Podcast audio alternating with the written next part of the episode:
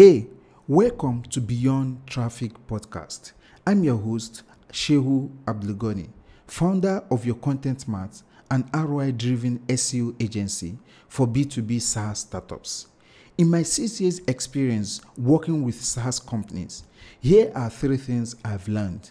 One, most SaaS founders and executives care about the business impact of SEO more than anything else.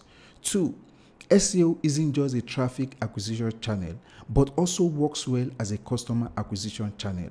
Three, to drive revenue from SEO, you must look beyond organic traffic. So, in this podcast, we bring on B2B SaaS marketing executives and startup founders to share how they are taking a holistic approach to SEO and using it to achieve specific business goals. Hello, everyone. Welcome to another episode of the Beyond Traffic podcast. I'm your host, Shehu Abdulgoni. Today, Emilia Korczynska is joining me on the show. Emilia has worked at several startups, mostly in the B2B space. Currently, she's the head of marketing at User Pilot, a product growth platform. At User Pilot, she's helped the content team to grow from writing four blog posts per month to scaling to about 100 blog posts per month today.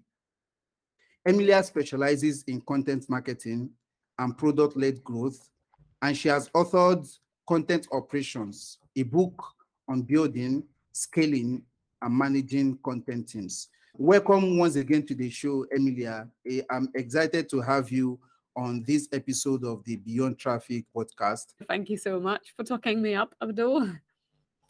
Thank you. I, I, really appreciate you and thanks for coming on the show. Before we dive in into the questions, our audience will be interested in knowing more about your background and specifically how you got into SEO and content marketing.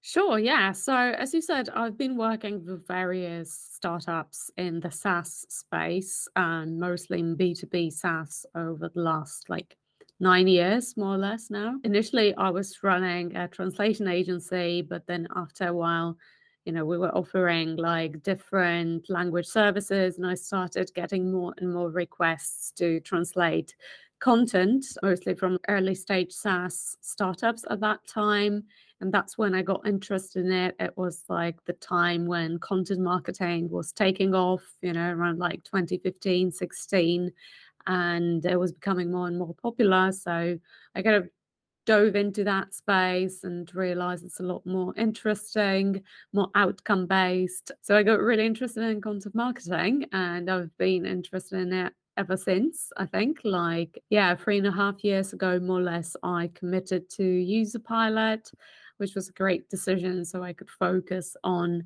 one business at a time and like really see the projects through and see the results and the impact of my work. Interesting to know that you were actually running an agency previously and, and now you are working in-house in a B2B SaaS startup. So I would like to know like what made to decide to stop running? So it wasn't like I actually I didn't stop running the agency. I mean, I stopped running it actively, but I still had the agency for several years after I stopped doing and myself. So I just had like project manager slash managing director running it. It was hit after after COVID as well, basically when we were forced to raise rates, but a lot of our clients were looking for kind of skipping the middleman and going directly with the freelancers. I just wanted to focus on one project. As I said, I wanted to see the projects through. I wanted to see the impact and the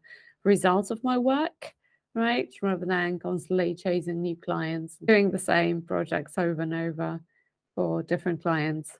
So that was my main motivation. That's interesting. So now let's talk about UserPilot. So uh, someone might be listening to this episode and they've never heard about UserPilot before. Can you briefly tell us about what user pilot does, the core features, and who will find it most helpful?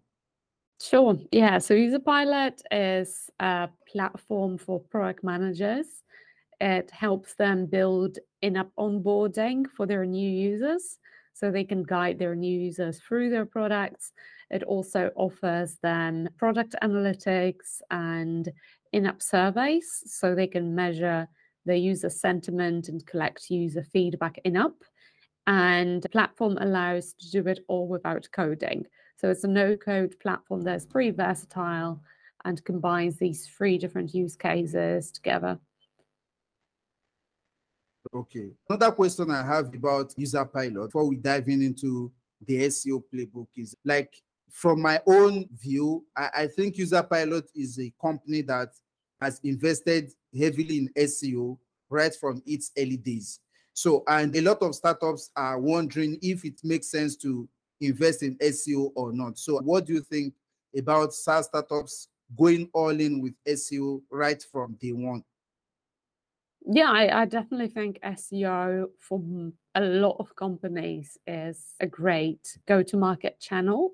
Probably not for all of them. Like you always need to analyze your own individual situation. So I'm not going to tout it that it's like a silver bullet because it's not. Um, but for a lot of industries that aren't completely saturated when it comes to this channel, it's a great way to get your foot in the door and basically generate inbound leads at the fraction of the cost than it would have taken to generate them through outbound or through paid channels. So the SEO channel is evergreen once you've created great content that ranks for the specific keywords that are driving qualified traffic and qualified leads to your website. And once you maintain these top positions in SERPs, basically you keep generating traffic and you keep generating leads cheaper and cheaper over time. So I think what you are saying is that SaaS startups have nothing to lose by investing in SEO. Well, kind of, yeah, that's not exactly what I said. I said that everyone needs to evaluate their situation because there will be situations where the SEO channel for specific industries or specific niches will be so saturated that it will be incredibly difficult to gain a foothold in that channel. But for most, I would say, industries where it's not so completely saturated, it can be a fairly cheap and evergreen channel to pursue. It's not going to yield results as quickly as the outbound channel. So, for instance, outbound sales, right? But over time, it's going to be a lot cheaper per lead than outbound sales. Of course, we're not talking about like founder led sales, right? Which is kind of what every founder, every CEO needs to do initially. Thank you for sharing that. So, let's proceed to talk about the SEO playbook that you use at User Pilot. So, I think you weren't the pilot of the SEO strategy at User Pilot. So, but when you started at the company, what was your approach to SEO like?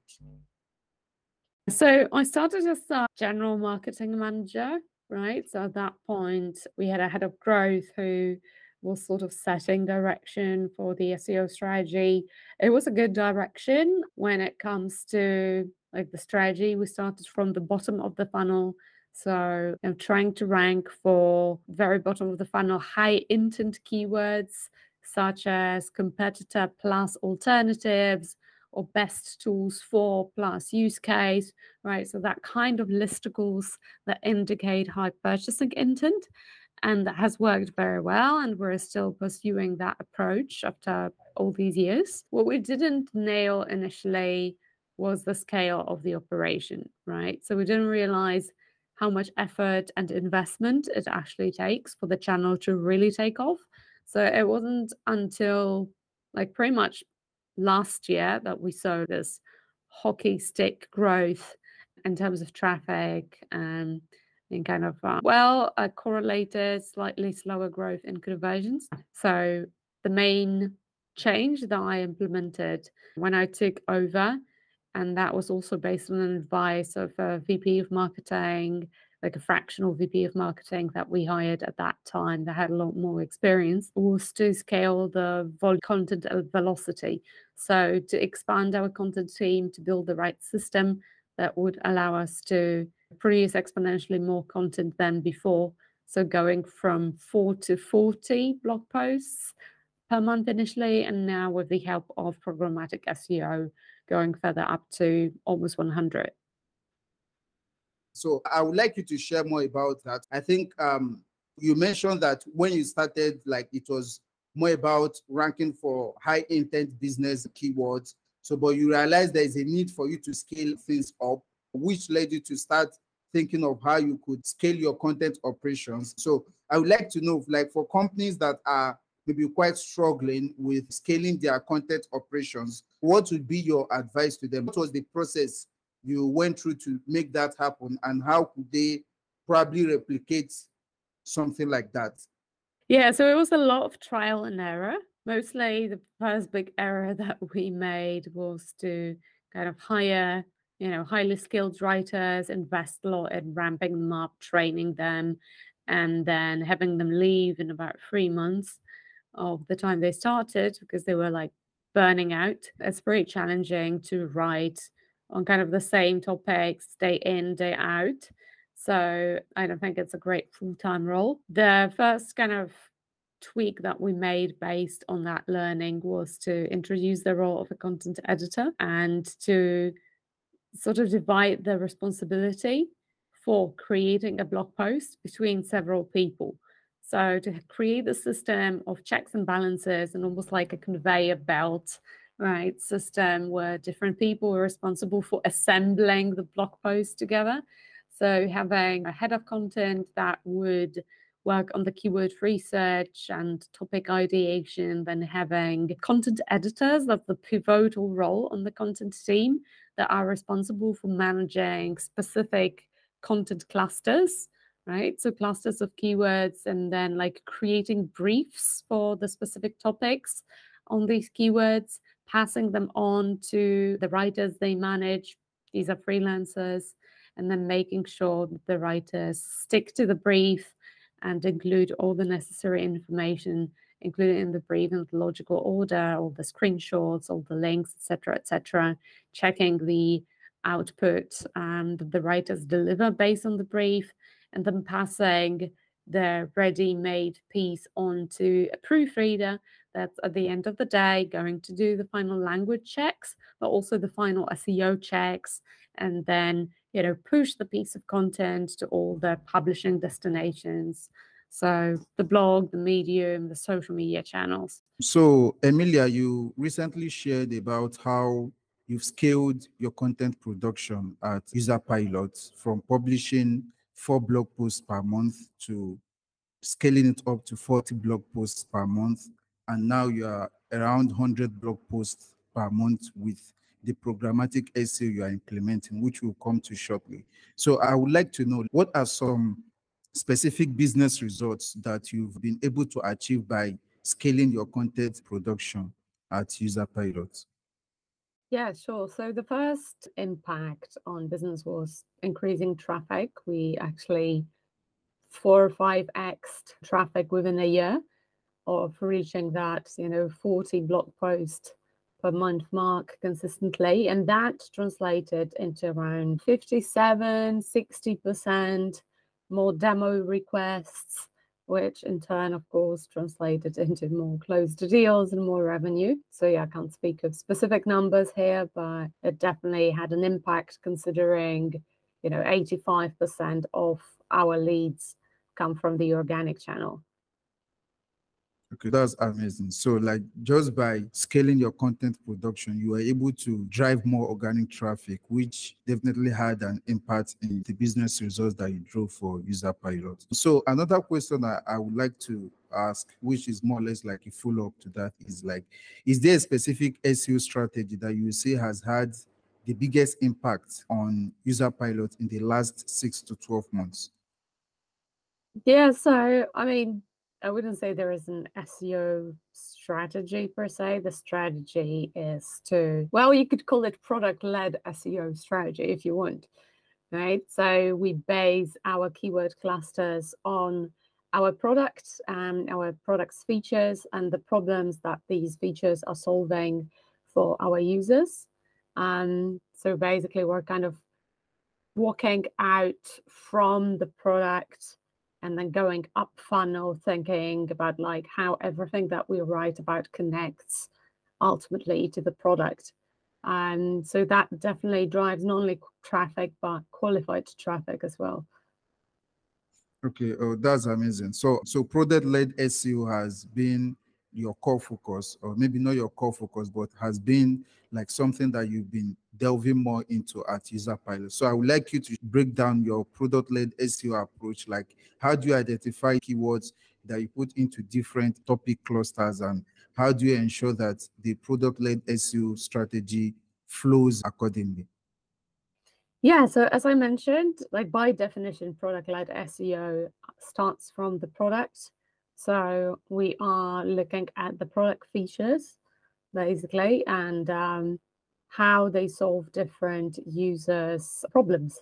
So as I said, we're starting from the product and then going up funnel, thinking about how you know all the different keywords so the problems like in the awareness funnel right so the problems also adjacent keywords surrounding the problems connect ultimately to our product functionality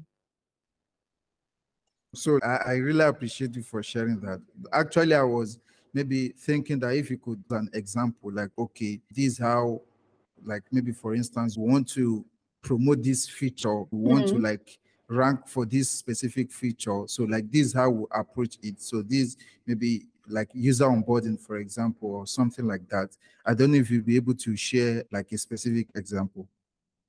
Yeah, sure. So say Userpilot is a platform, so it consists of three products that talk to each other. One is product analytics, another is user engagement, which allows you to build the onboarding flows. And another one is user sentiment, which allows you to create surveys such as NPS, CSAT, etc. So you can measure, you know, your user satisfaction and uh, collect user feedback on your product, on specific features, etc. So we're starting from that from the clusters, and then we're breaking down these three products into features. So say in analytics, we would have user trends, we would have cohorts, we would have funnels, right? So then we're thinking about like what problems are these features solving for our users? So say cohort analysis solves the problem of understanding how different factors affect your different user related metrics over time. So for instance, what can we measure with cohort analysis? We can, for instance, measure the impact of onboarding and on the new user activation rate, right? So we would start from user activation rate and then kind of create related keywords around it. So we may say, what is user activation rate for those that are kind of unaware and how to improve user activation rate.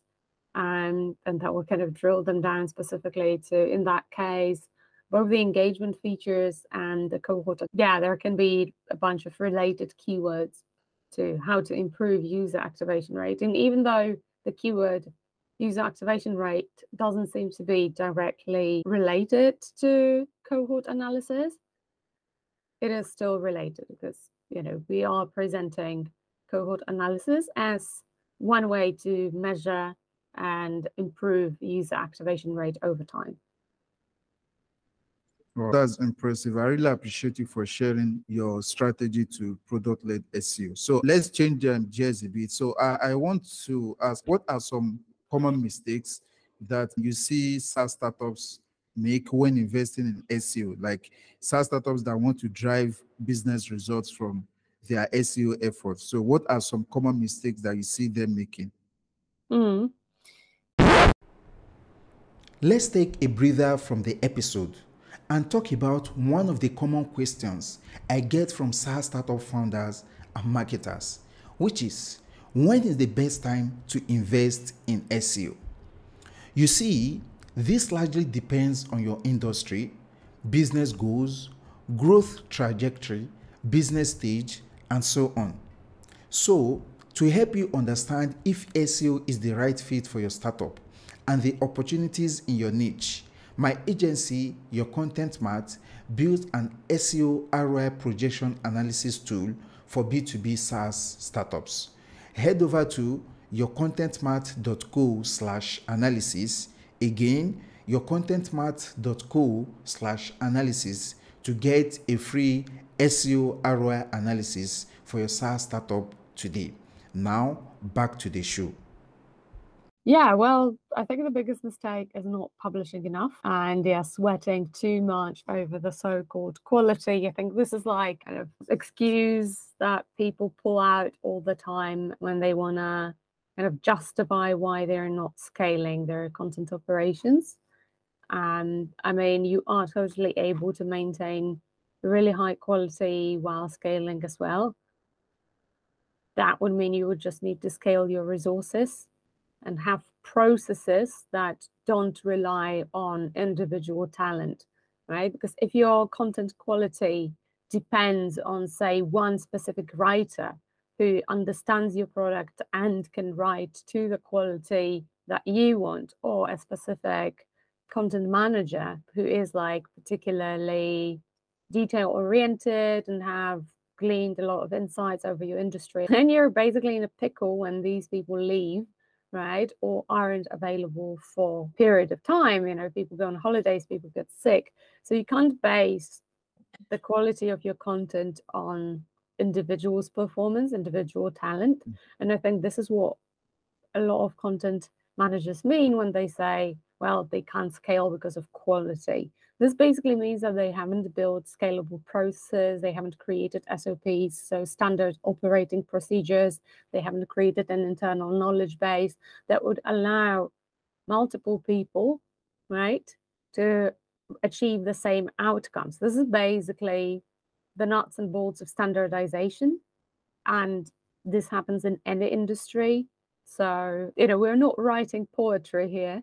So it's not like it has to depend on talent. It has to depend on a certain level of knowledge, right? A certain process of translating that knowledge into content, a certain style guide. So, you know, how is this content supposed to be presented? A certain SEO checklist. So, what SEO elements should each piece of content contain? And these things are totally standardizable. So, I'm not buying the argument that it's not possible to maintain high content quality while scaling because we've definitely done it. I would say our content is improving through publishing more volume because we're learning faster. And yeah, so that's one big mistake. And then of course there are like dozens of more kind of smaller technical mistakes, but I don't think that would be interesting to talk about. I really appreciate you for sharing that. I think the debate of content quality slash quantity is something that has been ongoing for a while in the content mm. marketing industry. And I, I, really appreciate your thoughts on the fact that it is not impossible to scale quality. So quality is something that you can scale if you actually have the processes in place, if you have the, the procedures in place, such that anybody can come on your team today and maybe perhaps in the next one week, one month, with the process that you already have, they can leverage it and create high quality content. So that brings me to the follow up question regarding that is like you have created this content operation for user pilots and which has helped you over the last few months to scale your content without jeopardizing the quality. So like what are some specifics that you would say that go into creating a standardized um, content operation for a SaaS startup? Yeah. So first of all, you need to have specified your epics. I call this the content epics workflow. So it is a standardized process of how we structure our content plans, right? So where are the keywords coming from our keyword research going to in terms of like the organizational units? So each content cluster is basically an epic, so kind of borrowing from agile project management. So yeah, so we have the analytics epic, so we have the engagement metrics, product management epics. These are essentially the content clusters, and we keep adding keywords to them. And the epics are then assigned to a specific content editor that manages the writers that are assigned to this epic as well. Um, typically, the delivery dates for each epic are fixed. So, say for analytics, every Monday, for engagement, every Tuesday, for brag mm. management, every Wednesday. So, there is a lot of projectability in the process, right? And each content manager responsible for, say, five epics knows what they are supposed to be doing every day and they can manage their time easily because it all happens in these weekly cycles right? There are epics in which we produce more content. So say we produce bi-weekly or even three times weekly. But again, it happens in the cycles. It's not just on any random day. If it's bi-weekly, then it's say Monday, Thursday. If it's three times per week, then say Monday, Wednesday, Friday.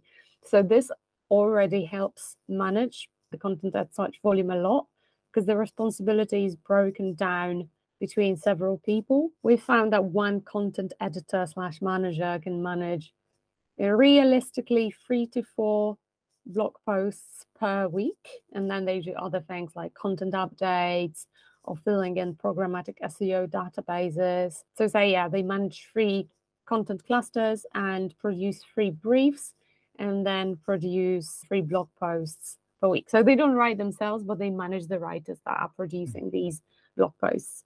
Um, so that's kind of when it comes to the workflow.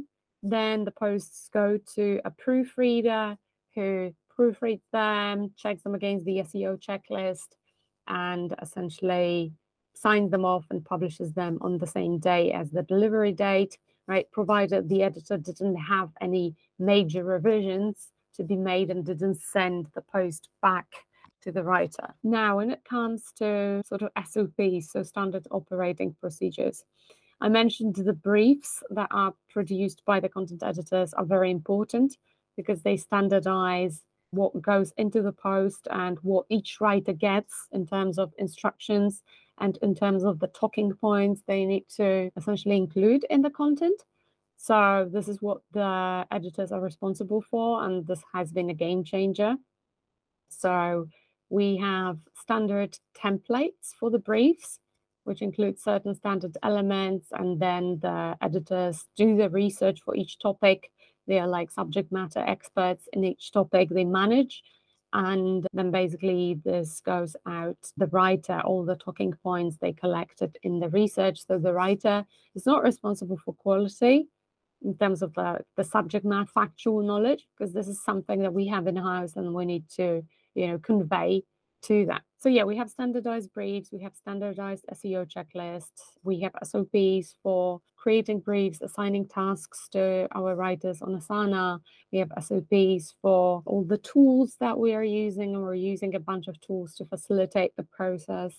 Um, and yeah, we have some internal knowledge bases that explain, for instance, how the analytics in our product work, how the engagement in our product works. We have link repository, we have a repository of images, all the screenshots of different features of ours, of our competitors. So all this is documented in one big like Notion hub.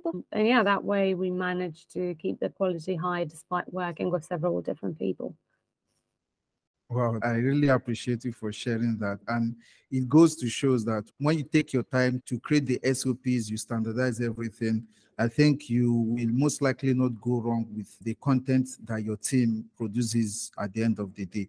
So another question I would like you to share more insights on is I see you you talk a lot about programmatic SEO these days and how you are leveraging it at user pilot So I would like you to share more insights into your like programmatic SEO strategy for user pilot Yeah, so you know, last year we went to Brighton SEO. I was actually speaking there about our content operation, and there was this panel on programmatic SEO and zero search volume keywords. I found it super insightful and inspiring.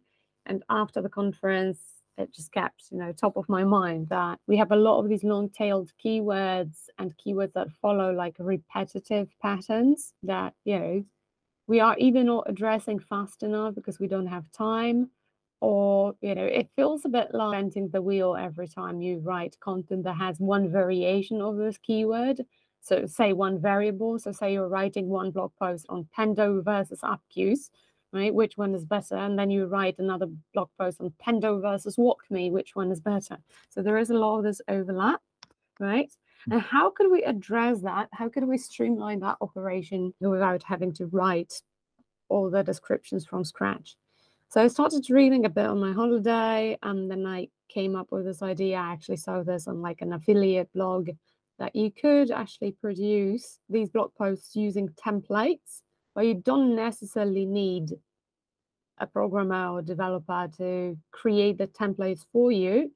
You can just create them in Google Sheets which was ideal for us because we don't have a development resource on the team. So we wanted to be as independent from the engineering team as possible. And essentially, we created a few templates that address these keywords that are very repetitive. They have like this very repetitive pattern. And the only thing that changes is a variable, right? So, say we have keywords like tool versus tool, right? And then we're listing all our competitors and actually just you know mixing them up right all the variables when you have 20 competitors then you can already arrive at like hundreds and thousands of keyword combinations depending on how many items you pick from that pool. So we've produced several blogs like that. So tool versus tool or best tools for use case or tool alternatives or tool versus tool which is better for use case. We're planning to produce more like that. So for instance what is metric what is use case etc etc and that way we can cover these keywords a lot quicker because essentially we maintain a centralized database that includes all the different variables so say all the metrics all the use cases all the tools that we're competing against. And then we're just like picking the variable from the database instead of writing the content from scratch every time. Wow. So what I got from what you just shared, like my takeaway is that if, for instance, you have content that is kind of repetitive, like they have a kind of the same format on your website, maybe that probably means you should start start planning towards leveraging programmatic SEO. Is that correct? Yeah, totally. Okay, so and let's say for instance, I, I just want to start with programmatic SEO for a SaaS startup. What are some of the things you think necessary to put in place to make that successful? Well, you need to have a lot of these repetitive keywords. So essentially, you need to see how many variables you have because if you say you have only three competitors, then it doesn't make sense to set up like the whole system for just a few blog posts. So you need to see if in your industry this is relevant. I would say for some keywords, it's definitely going to be relevant for most industries. So say like metrics, problems, solutions, etc. Like you can cover a lot of bases, but you need to see if this is scalable. So if you can use the same variable across different posts. So say you're going to answer questions like not only what is X, right, but how to improve X, right? And X versus Y, what's the difference, right? So say the X can be, in our case, feature adoption versus product adoption, right? So we can write from just two database entries, we can already write several articles. For example, what is product adoption? What is feature adoption? Feature adoption versus product adoption, what's the difference? How to improve feature adoption, how to improve product adoption. Best product adoption tools, best feature adoption tools, right? Tool one versus tool two, which is better for product adoption, which is better for feature adoption. So I'm already showing you that with just two database entries, I can produce like 10 different, probably 20 different blog posts and so this is where programmatic SEO is efficient when you know that from each database entry, you are going to be able to produce a lot of content because otherwise it doesn't make sense. Filling in these databases is also time consuming.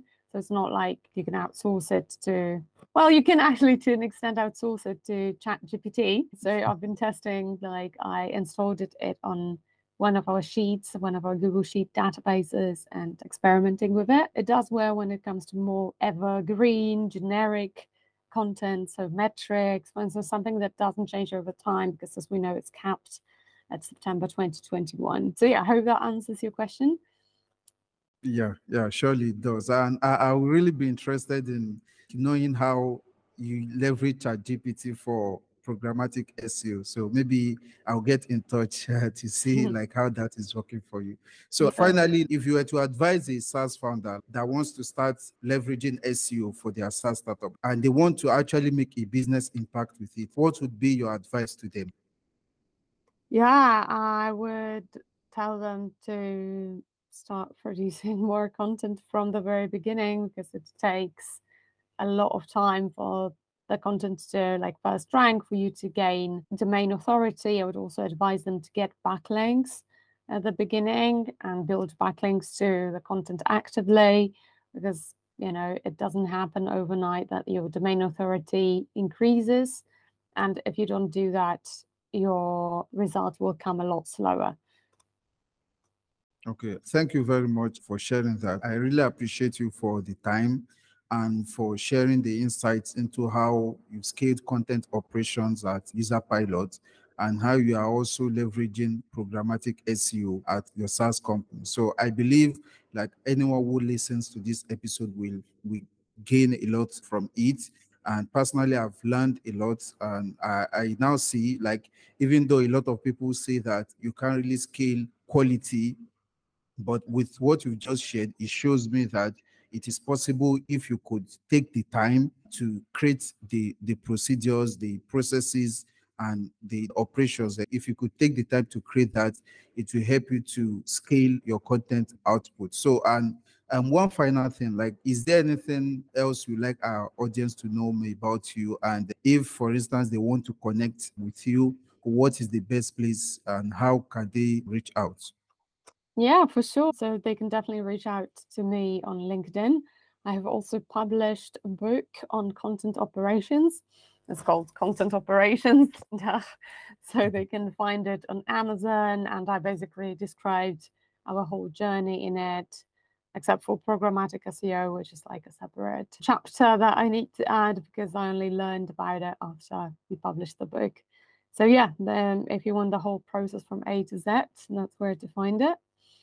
And yeah, it was my pleasure to talk to you. Thank you so much for having me, Abdul. Yeah, thank you. You're welcome. So I'll make sure to link to the, the book in the show notes and I'll also link to your LinkedIn profile. So I really appreciate you for coming. Thank you for your time. Thank Emilia. you so much. Thanks for tuning in to another episode of Beyond Traffic podcast. We hope you learned something new from our guest today.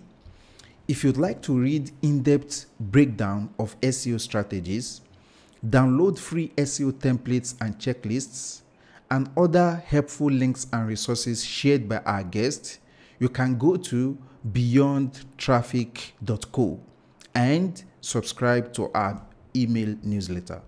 Lastly, it will mean a whole lot to us if you spread the word about this podcast by sharing it with your friends, colleagues at work, and social media followers.